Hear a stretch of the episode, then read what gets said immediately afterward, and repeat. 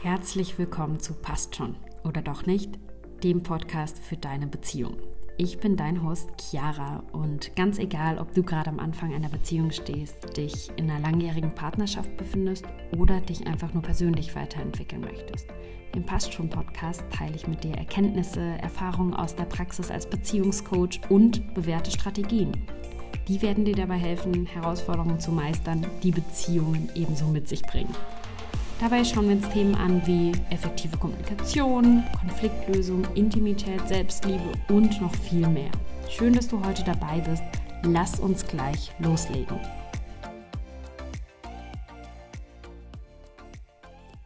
Grüß Gott und herzlich willkommen zu einer neuen Podcast-Folge. In dieser Podcast-Folge möchte ich mit dir ein paar Dinge aufräumen, nämlich Mythen, die mir in den letzten Jahren in meiner Arbeit als Paarberaterin und Beziehungscoach immer wieder begegnen, die auch auf Instagram zuhaufe kursieren. Und ich dachte mir, okay, diese Podcast-Folge, die nutzen wir mal gemeinsam, um uns diese Mythen anzuschauen, als auch sie zu hinterfragen und gegebenenfalls aufzulösen, sie als Wahrheit oder Lüge zu identifizieren. Und ich kann dir jetzt schon mal sagen, das ist gar nicht so einfach, denn in meiner Recherche bin ich da echt auf einige Schwierigkeiten gestoßen, einige Mythen, die sich jetzt schon wacker über Jahrhunderte in unserer Gesellschaft halten. Aber lass uns doch mal gleich reinstarten mit einem der ersten und wahrscheinlich auch bekanntesten Mythen, wenn es darum geht, Beziehungen zu führen. Und zwar geht es darum, gleich und gleich gesellt sich gerne. Ich fand es immer sehr, sehr verwirrend, wenn ich das früher gehört habe, denn es gibt ja auch den Spruch, das schauen wir uns gleich noch an, dass sich Unterschiede anziehen. Und ich dachte mir immer, okay, was davon stimmt denn jetzt? Und was trifft auch auf mich und meine vergangenen Beziehungen zu? Wenn du dir mal deine Ex-Beziehungen anschaust oder deine aktuelle Beziehung, kannst du ja mal für dich hinterfragen, okay, ähm, sind wir eher zusammengekommen, weil mich angezogen hat, was gleich war? Denn dieser Mythos ist äh, sehr verständlich auf eine gewisse Art und Weise.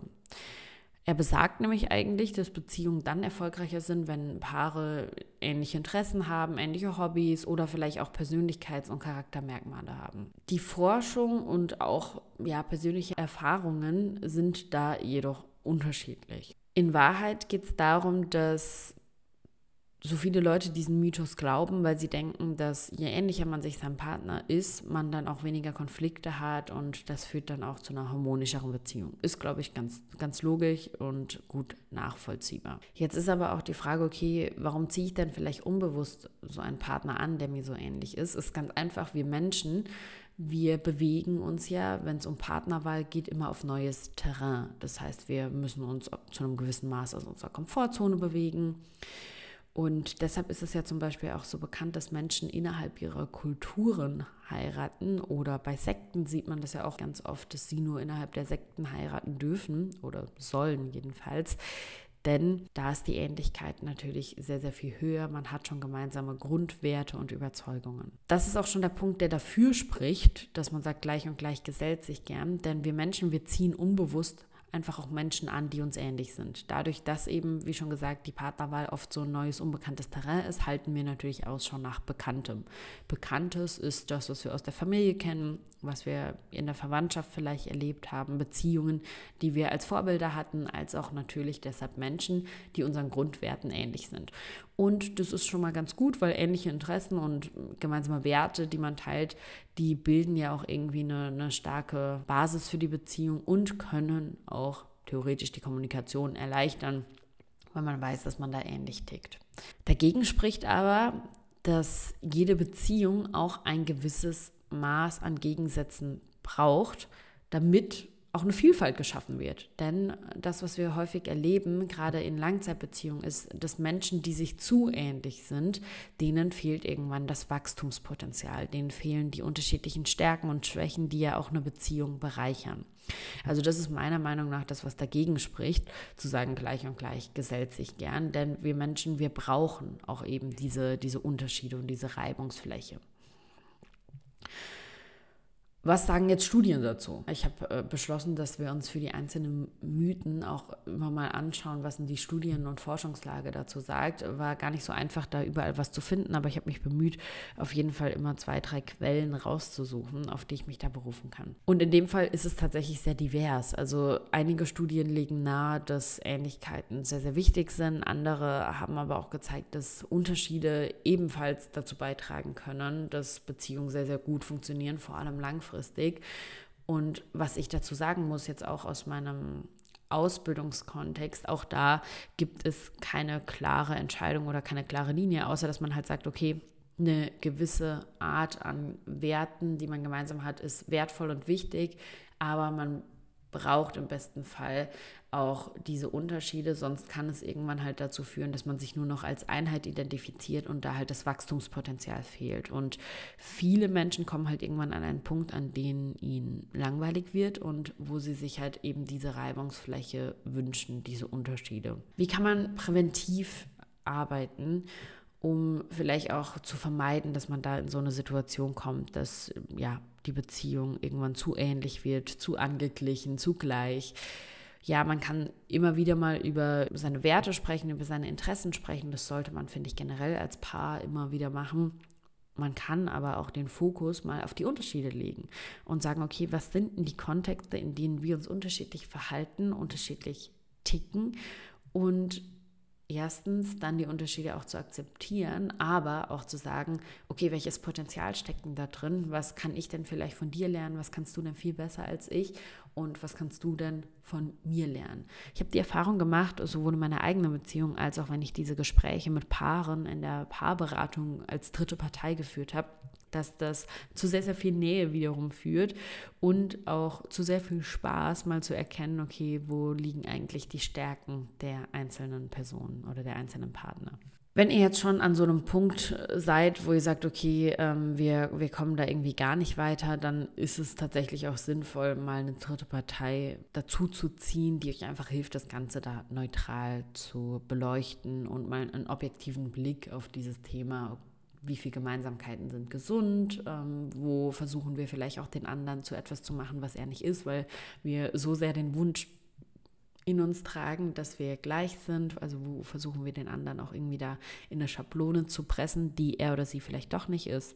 Genau. Dann ein weiterer Mythos, der mir immer wieder begegnet, ist, es ist ganz normal, dass man in Langzeitbeziehungen irgendwann Lust auf Sex mit anderen hat. Warum glauben das so viele Leute? Ja, in Wahrheit basiert der Mythos auf der Vorstellung, dass Monogamie im sexuellen Sinne vor allem in Langzeitbeziehungen einfach auf Dauer schwer aufrecht zu erhalten ist. Dahinter liegt eigentlich auch die Vorstellung, dass sexuelle Abwechslung ein natürliches Bedürfnis von uns Menschen ist. Und ich persönlich finde, dass sexuelle Abwechslung und Monogamie gar nicht unbedingt Gegensätze sein müssen. Ja, in vielen Köpfen ist es aber so verankert und es gibt auch nachvollziehbare Gründe dafür. Wenn du dich zu dem Thema mal belesen möchtest, kann ich dir ein sehr, sehr gutes Buch empfehlen. Das nennt sich nämlich Das Ende der Monogamie, warum wir lieben, wie wir lieben, glaube ich. Und es ist ein sehr, sehr spannendes Buch, was mal einen anderen Blick wirft auf das Thema Monogamie. Mir hat es sehr geholfen, auch mal ja, verschiedene Perspektiven nachzuvollziehen und zu verstehen, okay, warum ticken Menschen, wie sie ticken. Was spricht jetzt dafür, also für diesen Mythos, dass man irgendwann automatisch das Bedürfnis nach Sex mit anderen hat? Ja, dass halt sexuelle Anziehung, ähm, also es wird oft argumentiert, sich verändern kann und da sich auch Beziehungen und das Sexualleben verändern, dass es dann auch mal sein kann, dass man andere Personen sexuell anzieht. Auch das, ich glaube, dass es völlig natürlich ist und auch zu einem gewissen Maß normal, dass es in jeder Beziehung so sein kann über, den, über die Jahre. Wie man damit umgeht, das entscheiden dann die Paare unter sich. Ja, aber dass das passiert, ist, glaube ich, etwas, wo wir uns einig sein können, dass das äh, möglich ist. Was spricht dagegen, dass das so ist? Ja, es gibt einfach super viele Paare, die in Langzeitbeziehungen eine sehr erfüllende und befriedigende Sexualität leben, ohne dass das Bedürfnis nach Abwechslung außerhalb der Beziehung besteht. Ja, das heißt nochmal hier, um zurückzukommen zu dem ersten Punkt, es kann sein, dass du dir sexuell was Neues wünschst, aber es muss nicht sein, dass du es dir mit einer neuen Person wünschst. Auch das kann ich bestätigen aus der Arbeit mit ganz, ganz vielen Paaren, dass sehr viele Menschen berichten, und da sind wir auch schon bei dem Punkt, was Studien eigentlich dazu sagen, dass die sexuelle Zufriedenheit in Langzeitbeziehungen nicht zwangsläufig abnimmt. Also es gibt da nicht unbedingt eine Korrelation zwischen den beiden äh, Faktoren. Im Gegenteil, dass sie sogar häufig steigt, wenn Paare an ihrer Intimität arbeiten. Sexualität ist oft auch die Folge oder eine gute Sexualität ist oft auch die Folge von anderen Dingen in der Beziehung, vor allem von Arbeitsteilung im Alltag. Das klingt jetzt erstmal so ein bisschen abstrakt, aber es gibt tatsächlich, ich habe mich jetzt im Rahmen meines Online-Kurses sehr, sehr intensiv damit beschäftigt. Es gibt tatsächlich einen Zusammenhang zwischen Mental Load, also wie so diese, wie sagt man Mental Load am besten auf Deutsch? Das frage ich mich schon die ganze Zeit. Vielleicht hast du eine Idee.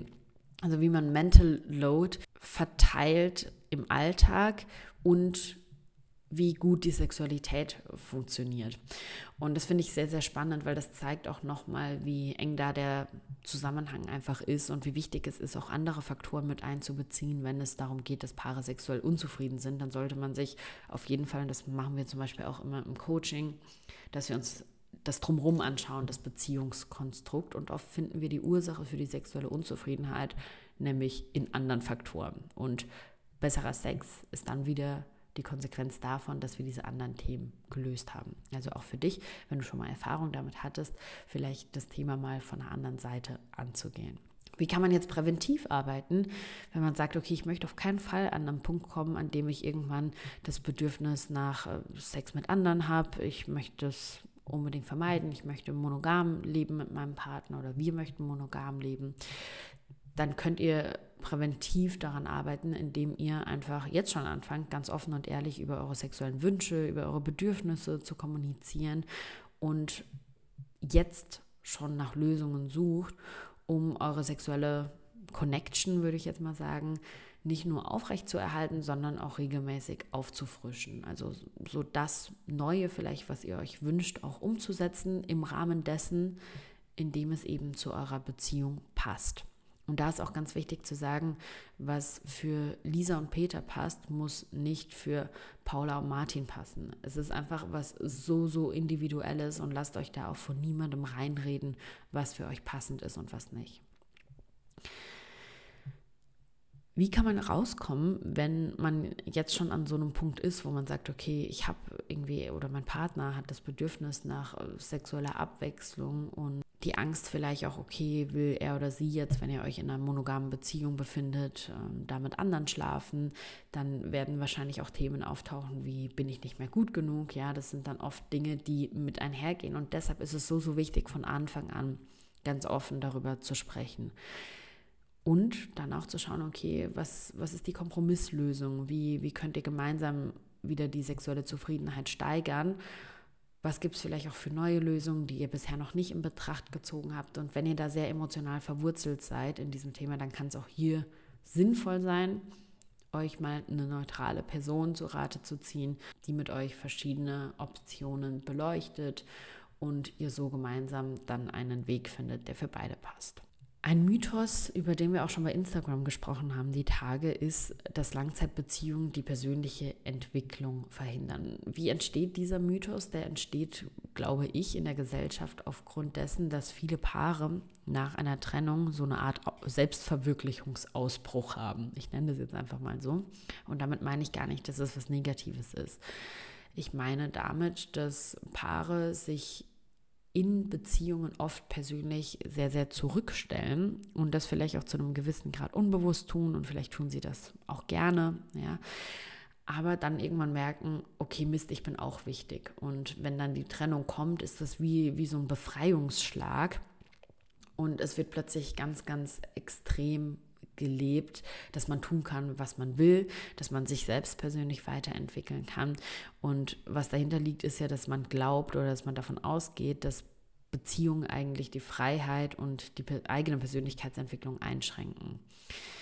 Und ich glaube, dass es in vielerlei Hinsicht auch bei Menschen so ist, aber das ist nicht einfach so, weil Beziehungen so sind, sondern das ist so, weil die Menschen sich dazu entscheiden, ob bewusst oder unbewusst, das so zu leben. Was dagegen spricht, ist, dass gesunde Langzeitbeziehungen und der Fokus liegt hier auf gesunden Langzeitbeziehungen, die persönliche Entwicklung fördern, weil die persönliche Weiterentwicklung sogar notwendig dafür ist, dass die Beziehung sich weiterentwickeln kann. Und dadurch, dass sich die Paare einzeln weiterentwickeln, entsteht auch einfach ein frischer Wind in der Beziehung nochmal. Es kommen neue Inputs rein. Man kann nach neuen, nach neuen Verhaltensweisen handeln. Man kann neue Kommunikationstechniken vielleicht ausprobieren. Und wenn du dich schon mal persönlich weiterentwickelt hast, dann wirst du vielleicht auch die Erfahrung gemacht haben, dass das im Endeffekt auch deine Beziehung bereichert hat wie gesagt, was spricht dafür? Warum kursiert dieser Mythos so viel? Ja, dass Paare halt oft in ihren Beziehungen, gerade dann, wenn Familie irgendwann im Spiel ist, ihre eigenen Ziele und Interessen vernachlässigen, weil sie denken, sie müssten sich aufgeben für die Beziehung, weil es vielleicht ja das ist, was sie vorgelebt bekommen haben von Beziehung. Und das führt eben dann dazu, dass sie glauben, dass die Beziehung sie im Endeffekt einschränken würde. Dabei haben sie ja diese Entscheidung, sich einzuschränken, irgendwann mal getroffen. Was sagen Studien dazu? Also Studien haben prinzipiell mal festgestellt, dass in Beziehungen, in denen Paare sich gegenseitig unterstützen, Paare auch ihre individuellen Ziele und Träume, seien das finanzieller Hinsicht, ähm, ja, also oft geht es da wirklich um, um Karriereziele auch irgendwie, besser erreichen können. Ich finde, die Erklärung dafür ist auch relativ einfach, denn wenn man in seiner Beziehung zu Hause eine starke Basis, einen sicheren Hafen hat, einen Bereich, in dem man sich wohlfühlt, geliebt fühlt, gut fühlt, so wie man ist, dann ist man auch in anderen Bereichen experimentierfreudiger im Sinne von, man kann Schritte aus der Komfortzone leichter machen.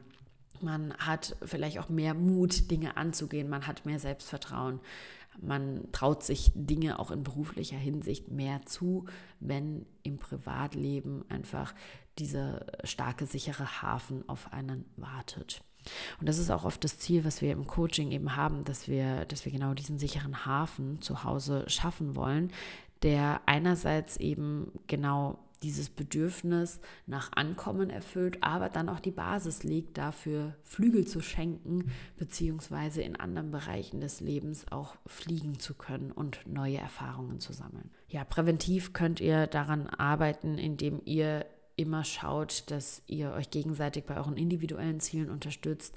Es ist natürlich genauso wichtig, auch Ziele als Paar zu haben, aber fragt euch da wirklich, okay, was braucht der oder die andere vielleicht jetzt gerade? Gibt es etwas, was er oder sie anstrebt? Und wie kann ich ihn oder sie dabei unterstützen? Wenn du jetzt merkst, okay, Mist, vielleicht bin ich gerade an dem Punkt, an dem ich mich selbst schon aufgegeben habe oder Teile meiner Interessen oder Bedürfnisse aufgegeben habe, meine persönliche Entwicklung nachgelassen hat in der Beziehung, dann ist es dir jetzt bewusst und du hast somit auch die Möglichkeit, es zu verändern. Das heißt, wie kannst du es verändern? Kommuniziere offen darüber, werd dir klar, was deine persönlichen Ziele sind und schau, wie kann dich dein Partner oder deine Partnerin dabei unterstützen, dass du die erreicht. Geh aber auch in die Selbstverantwortung, in die Eigenverantwortung. Überleg dir, was kann ich heute schon tun, damit ich meinen persönlichen Zielen, die vielleicht auch nichts mit der Beziehung zu tun haben, ein Stück näher zu kommen. Ist es ein Hobby, was du schon lange mal wieder machen wolltest? Sind es Treffen mit Freundinnen? Ist es ein Kurs, eine Weiterbildung? Was auch immer es ist, überleg vielleicht mal, welchen kleinen Schritt du heute schon gehen kannst, um deine persönliche Entwicklung wieder zu priorisieren, weil im Endeffekt weißt du, dass es der Beziehung gut tun wird. In Langzeitbeziehungen gibt es immer Konflikte und vor allem gibt es immer wieder die gleichen Konflikte. Auch das ist ein Mythos, der in der Gesellschaft äh, sehr, sehr weit verbreitet ist und vielleicht sogar auch viele Menschen davon abhält, überhaupt Langzeitbeziehungen zu führen. Die Vorstellung dahinter ist, je länger eine Beziehung dauert, desto mehr Konflikte und Probleme treten auf desto besser lernt man vielleicht seinen Partner kennen, desto mehr liegt der Fokus eben auf den Unterschieden in der Beziehung. Und wir hatten ja vorhin schon den Mythos gleich und gleich gesellt sich gern. Das gilt vor allem für die Anziehungsphase, in der man sich kennenlernt. Und irgendwann ist es aber auch wichtig, diese Unterschiede eben wahrzunehmen. Diese Unterschiede wahrzunehmen im Sinne von wirklich rauszufinden, verfolgen wir noch die gemeinsamen Grundwerte und können wir die Unterschiede als etwas Bereicherndes nutzen oder ist es eben der Punkt, an dem wir merken, krass, nee, unsere grundsätzlichen Lebensvorstellungen haben sich irgendwie verändert und gehen doch auseinander.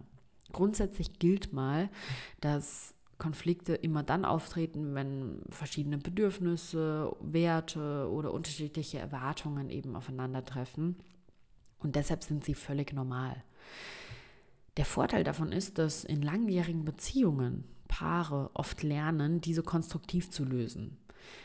Weil Wertekonflikte oder gerade so dieses Thema Bedürfnisse und Erwartungen ist ja auch etwas, was sich immer mal wieder verändern kann und deshalb geht es gar nicht darum, dass man weniger Konflikte hat, sondern dass man lernt, sie zu lösen. Und ich sehe das auch so ein bisschen als Training, wenn ich mit meinen Paaren Konfliktlösungen übe. Ich weiß zum Beispiel, die werden in Zukunft immer besser, immer schneller darin werden. Die werden Missverständnisse viel, viel früher identifizieren. Und somit, wenn du so eine Skala nimmst von 1 bis 10 und 10 ist super, super schlimm, ich habe Angst, dass wir uns trennen und 1 ist okay, macht mir gar nichts, dann wandern die gleichen Themen mit den Jahren, in denen ihr gelernt habt, sie zu lösen, irgendwann von einer 8 auf eine 2 runter, weil ihr sagt, ah, okay, wieder ein Bedürfniskonflikt, lass uns schauen, was ist mein Bedürfnis, was ist dein Bedürfnis, wie können wir dem gerecht werden. Studien sagen nämlich auch, dass die Art der Konfliktlösung in Langzeitbeziehungen den größten Einfluss auf die Beziehungsqualität hat. Es geht also nicht darum, wie viele Konflikte habt ihr, sondern wie viele davon könnt ihr erfolgreich lösen und auch wie könnt ihr sie so lösen, dass sich das auf emotionaler Ebene für beide gut anfühlt.